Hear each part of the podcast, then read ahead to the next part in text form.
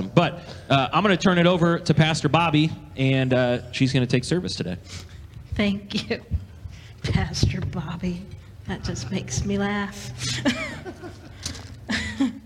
well, good morning.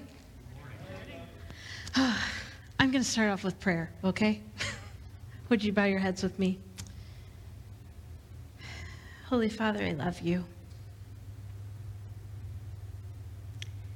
And I just thank you for this day, for this life. And I pray that each and every moment is not wasted, but it is used for glorifying you, God. I thank you for this church. I thank you for the people here, for our community that you've placed us in. And Lord, I pray that you would be glorified and multiplied in each and every day. In Jesus' holy name, amen. Okay, so here we are this morning. Hi, Hannah, I didn't see you. um, so we are going to be in Matthew 4 this morning. Matthew 4, 18 to 22. As Jesus was walking beside the Sea of Galilee, he saw two brothers, Simon, called Peter, and his brother Andrew. They were casting a net into the lake, for they were fishermen. Come, follow me, Jesus said, and I will make you fishers of men. At once they left their nets and followed him. Going on from there, he saw two other brothers, James, son of Zebedee, and his brother John. They were in a boat with their father Zebedee preparing their nets. Jesus called them, and immediately they left the boat and their father and followed him. So, when I was growing up, every single year, my family would take a vacation. And we always took a vacation to the same place. And we would pack up my two brothers and me and my parents to the brim in our car. And my grandparents would come with us, and their car would be filled to the brim. And then we'd take the two day road trip up to Lake Osakis, Minnesota.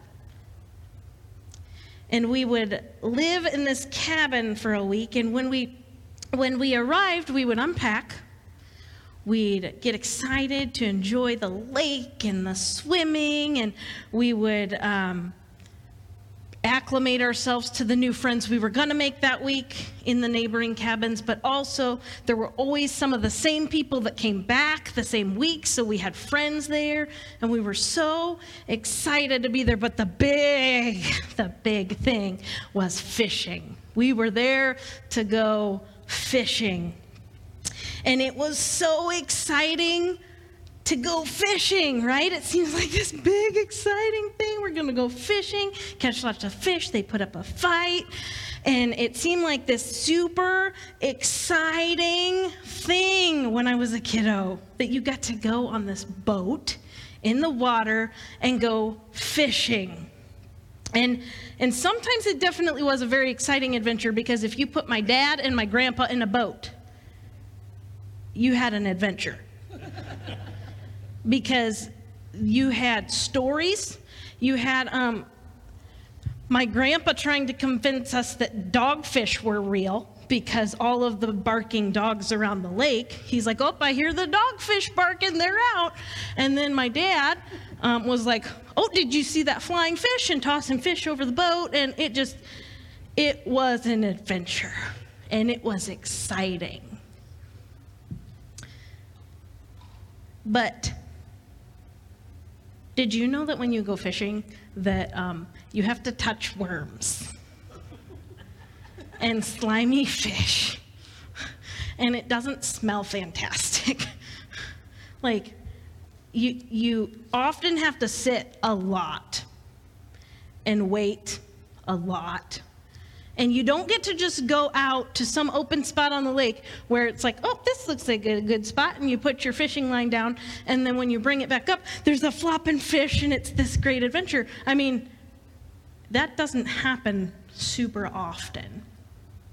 because you had to know water depth and um, you had to know, like, you had to actually do prep work.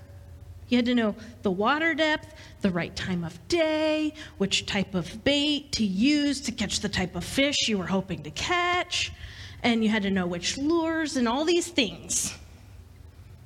So you had to do, like, a lot went into it. And then after you find all that stuff out and, and you hope that you're lucky enough to find the good spot, which can sometimes change daily, um, then you, you get all settled in and you touch the worms and you put them on your hook.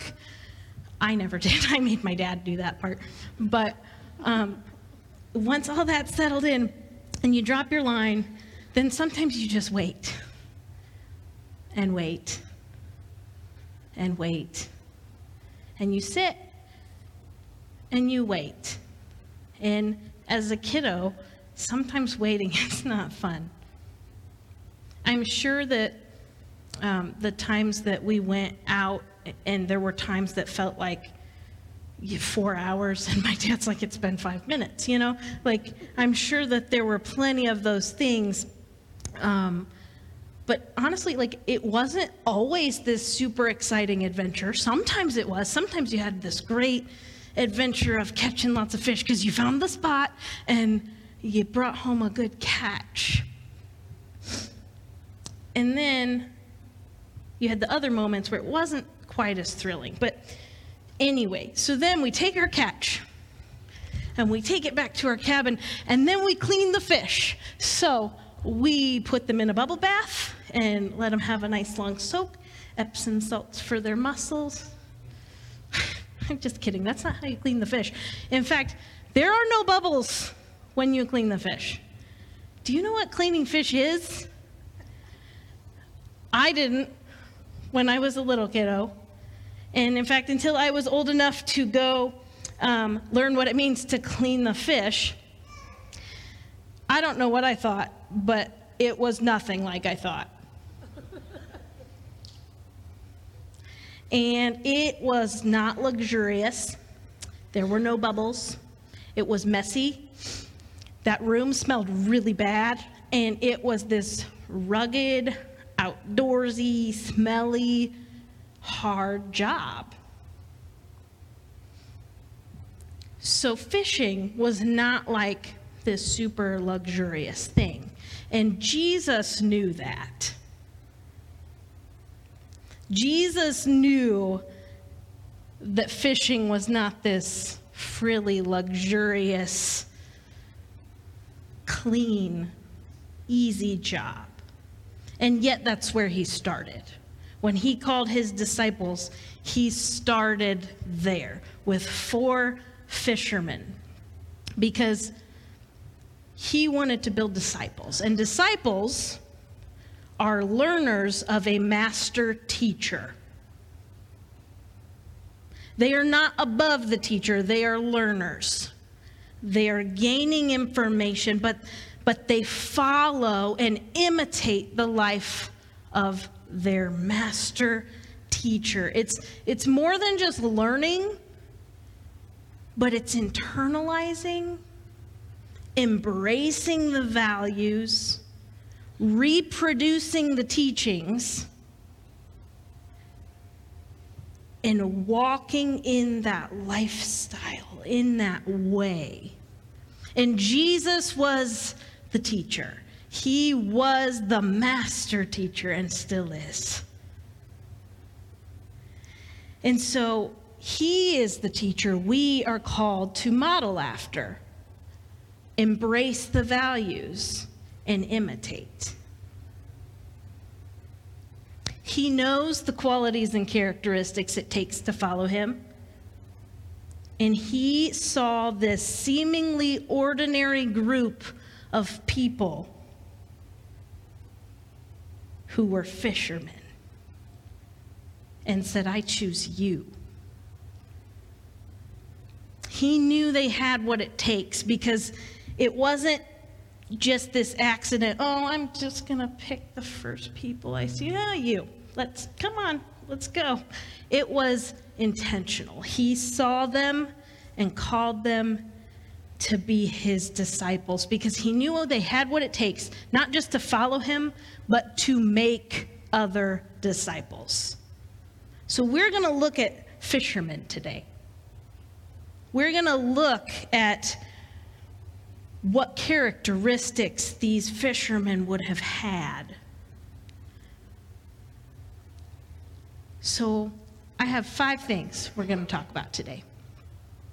First off, fishermen knew how to take orders. Okay? So in Luke 5, um, verses 4 through 6, Jesus tells Simon to put his nets out into deep water. And I love Simon's response here because he says, Master, we've worked hard all night and we haven't caught a thing, but because you say so, I will let down the nets. Then, after they let down their nets, they caught so many fish that the nets started to break. You see, Simon recognized Jesus' authority here. He recognized that Jesus saying to do it meant because you say so was a good enough response for him. And I love that. That was a good enough reason for Simon to do what Jesus asked. And as a fisherman, Simon knew that the difference between success and failure could lie within the width of the boat. This side didn't have fish, this side had fish in abundance. And Simon knew that. He knew that there's a time to question, but there's also a time when you simply need to take orders. And just like the fishermen, we have to listen. We sometimes have to take orders. We have to hear Jesus and know when to do what he's asking us to do because too often we decide to talk too much. Anyone guilty of the talking too much? I mean, I can. I can talk too much sometimes. But sometimes we talk a little too much and we don't listen enough. Jesus wants to take us to even greater heights than we could ever imagine. But we can't get there if we aren't listening, if we aren't hearing, if we aren't taking the orders that He's, he's calling us to take. So we need to listen and hear His voice. The second thing about fishermen is they know how to work together. So, continuing that story, see, I've got my little boat here. This is from Israel. This is olive wood carved from an olive tree. And this is the story of them catching all the fish. And I put it up here as my little illustration today because you will notice is there just one fisherman in that boat? The, the answer is no. There are more than one in that boat. So in Luke 5, as you continue, in verse 7, it says, They signaled their partners to come and help because one or two could not pull in the breaking nets. They needed many people to help do the work. They had to have many people to accomplish the goal that could not be done with just one or two. Let me ask you how many times, how many times has something needed done?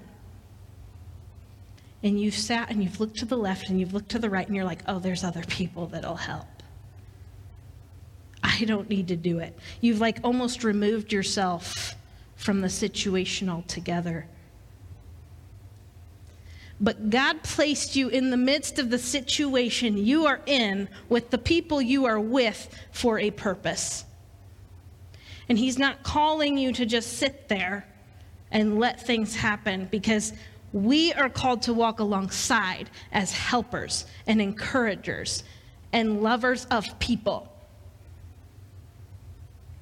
We are called to do life with people just like the fishermen, and we need to step up and step into that. It's not the person next to us's job. We are the person that needs to help and walk alongside. The third thing about fishermen is they are dedicated and courageous. Perseverance, patience, dedication, and courage are all necessary traits for fishing. Because, especially in this day and age, in Jesus' time, giving up was not an option because your livelihood depended on your catch, it depended on your fishing. Giving up was not an option. Fishermen weren't quitters. They weren't quitters. They didn't have an easy life, and it was not easy work. It was hard, and it was even dangerous at times because sometimes the waters would be rough and treacherous. And in Israel, they often have winds and squalls that come through the mountains, or they have flash flood storms that come, and you might have a moment's notice. So, giving into fear wasn't an option either because that could get you killed if you left yourself to be crippled by fear. So, they had courage and overcame their fears with courage. They had to keep going day after day after day. As followers and disciples of Jesus, it can be hard and scary, and it's not promised to be easy. And let's let's be real. Jesus is the master of calling you out of your comfort zone. I know some people who have met me who would say, I'm the master of calling people out of their comfort zone, but it's not me, it's Jesus. He's really, really good at that. But we too have the opportunity to overcome our fear with our courage. Back in like 2011, there was a movie called We Bought a Zoo. And I don't know if you saw it, but there was this one character, his name was Benjamin. He was the main character and he's talking to his son, and um, his son is really scared um, about taking this next step. And his, his father says, Son, all it takes sometimes is 20 seconds of insane courage to put yourself out there. And I think about that, and I'm like, all it takes is 20 seconds of insane courage to step forward into the next thing. It is scary sometimes, but I will tell you, I have never had a God who leaves me hanging. I have never had a God who wasn't worth taking that step for or persisting after. He is so good and faithful and worth it.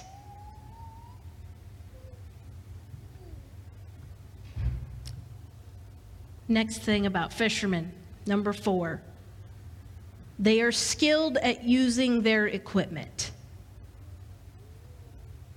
They know that each net, there are like several different types of nets. They know that each net, each type of bait, each lure has a specific purpose and a specific task, and they are skilled at using each thing at the time that they need to use it. We too are given specific skills and gifts and talents and equipment that we need to wield.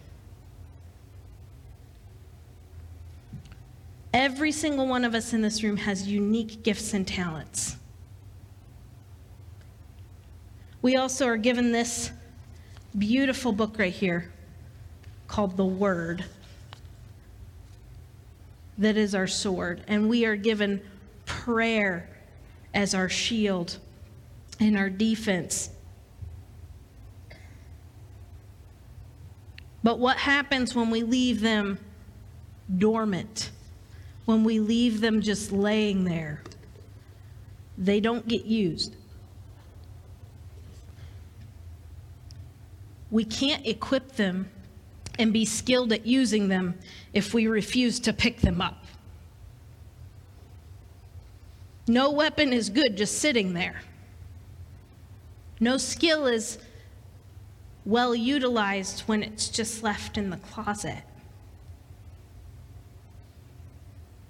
It takes practice to wield our skills and to do things well. And I once heard it this way practice makes perfect, so be careful what you practice. What are you practicing?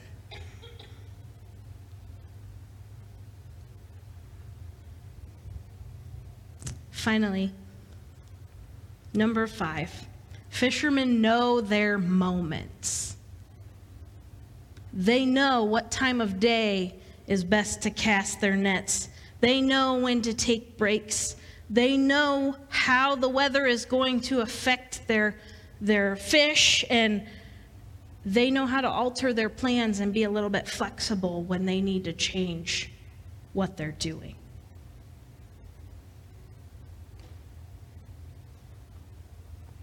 We need to know our moments. Remember earlier when I talked about how sometimes we talk too much?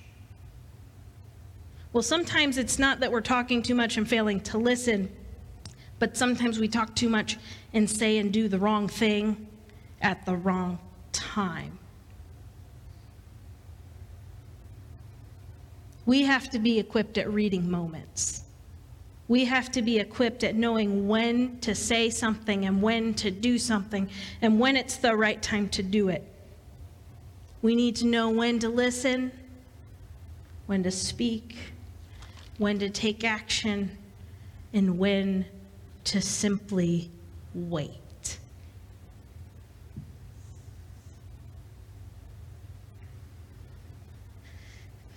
So, why does any of this matter?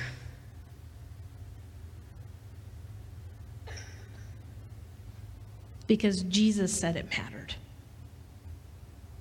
He called fishermen who had these specific characteristics to be his disciples, and he calls us to the same. His standards haven't changed. Matthew 28 19, Jesus says, Therefore, go and make disciples of all nations, baptizing them in the name of the Father and of the Son and of the Holy Spirit.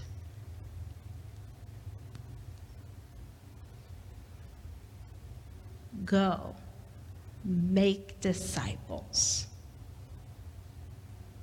Our impact is supposed to be ongoing. It doesn't stop just because we accepted Jesus. It's supposed to be ongoing. We're supposed to share it. We aren't called just to remain as disciples, but to be disciple makers.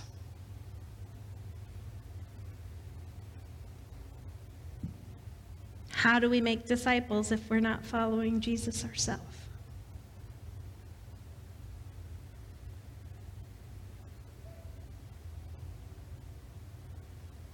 Our own personal level of ministry and impact flows from our level of intimacy with Jesus. So if we're not there, how can we be out there fishing for, for Christ, making disciples?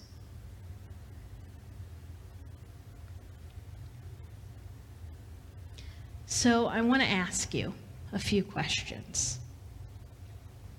And I want you to think about it.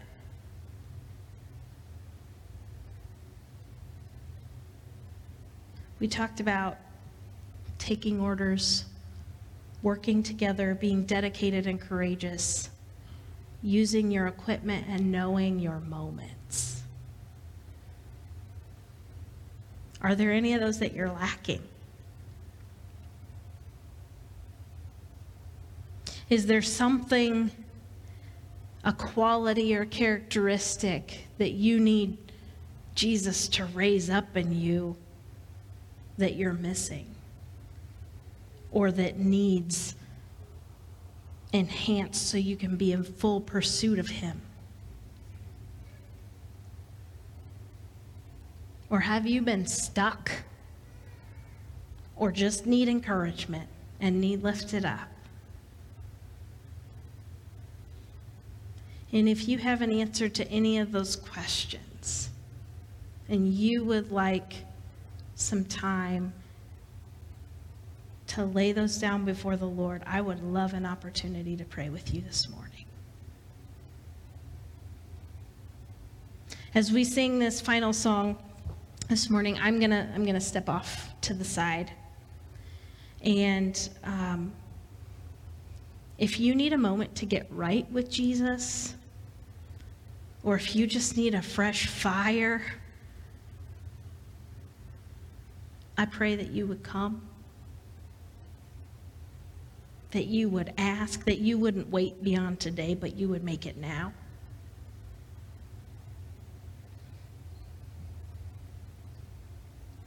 Jesus is here today, right now. And we don't have to wait. Would you pray with me?